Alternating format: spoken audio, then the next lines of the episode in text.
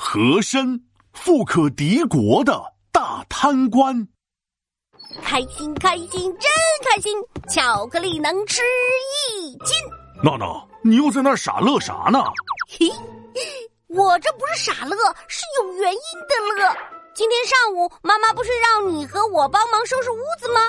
第一呢，我是开心，我长大了，能帮妈妈分担家务了。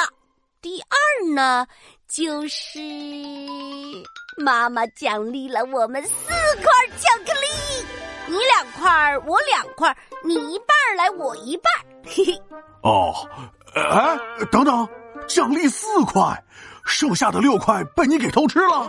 妈妈都跟我说了，明明就奖励了十块巧克力。哦，对对对对对，你看我这普通话。嘿嘿是十块啦，四十四十是十，十四是十四，四十系四十的啦。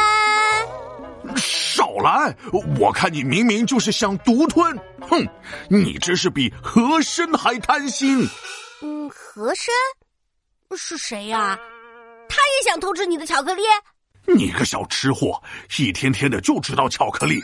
这个和珅原本是清朝一大臣，家境不错，出豪门。老爸曾经是大官祖上开国大功臣。可惜命运不太好，家里接连死了人，先是妈妈，后是爸，家道中落，失了魂。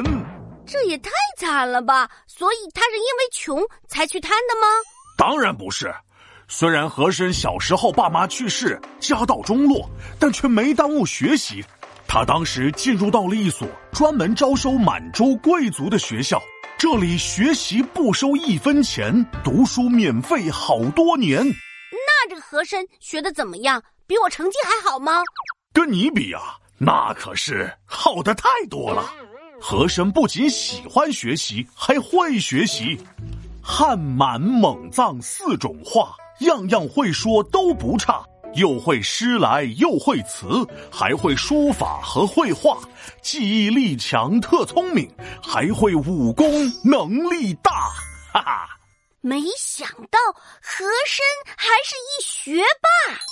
和珅不仅是学霸，敢想敢说，胆儿还大。有一回啊，乾隆皇帝正在阅读边关送来的战报。突然间，一名侍卫是慌慌张张，是匆匆忙忙，是拿着奏章要拜见吾皇。侍卫说：“禀禀禀。”皇上说：“啥禀禀禀的？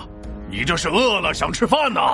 侍卫继续说道：“ 不是，是禀报皇上，有个重要的犯人 逃狱了。”啊！犯人跑了，这可是一件大事儿啊！所以呀，皇上大怒，说道：“虎嗣出于峡，龟玉毁于毒中，是谁之过？”呃，所以皇上说的是啥意思啊？哦，这句话出自《论语》，意思是。老虎犀牛逃出笼，伤人性命心不安。河中宝玉被毁坏，错误由谁来承担？周围的侍卫宫女看到乾隆发脾气，已经怕的不行了。又听见皇帝说了一堆听不懂的东西，更是吓得连大气都不敢喘。但是就在这个时候。作为侍卫之一的和珅站了出来，继续引用《论语》里的话说：“是点守者不能辞其责耳。”意思是看守者的责任。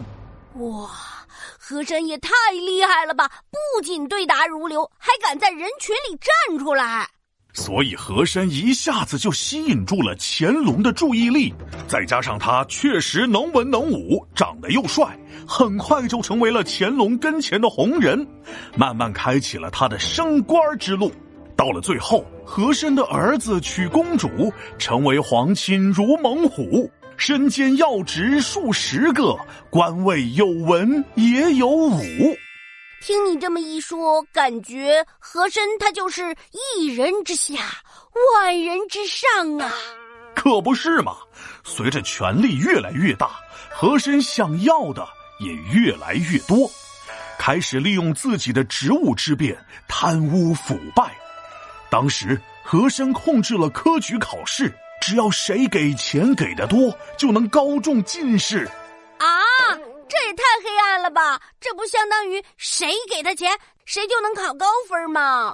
所以，能力越大的人，如果心术越不正，才越可怕。不仅如此，和珅还自己组建小团伙，管人要钱玩勒索，找他办事要给钱，不然一切没结果。垄断商业做生意，赚你钱来没处躲。乾隆也不管他吗？管，哼！乾隆喜欢他还喜欢不过来呢。啊，不过乾隆不管他，总有人管他。乾隆去世后，嘉庆皇帝开始处理朝政。上来第一件事儿就是抓和珅，你都不知道和珅贪了多少，家里藏的各种钱和宝物加起来相当于朝廷十五年的收入，所以当时的人都说和珅跌倒，嘉庆吃饱。皮大龙，你把我比成和珅是不是太过分了？你看他贪了多少钱啊？我才贪了几块巧克力而已。哎。贪就是错，不管贪大贪小都是不对的。那我错了，对不起。哎，皮大龙，我偷吃你的巧克力是不对，但是我现在勇敢承认错误，你是不是得奖励我啊？嘿，那就奖励我两块巧克力吧。对对对对对，就是你手里这两块。皮大龙敲黑板，历史原来这么简单。清朝和珅好大官儿，可惜为人特别贪，最后查出好多钱，可见贪心不一般。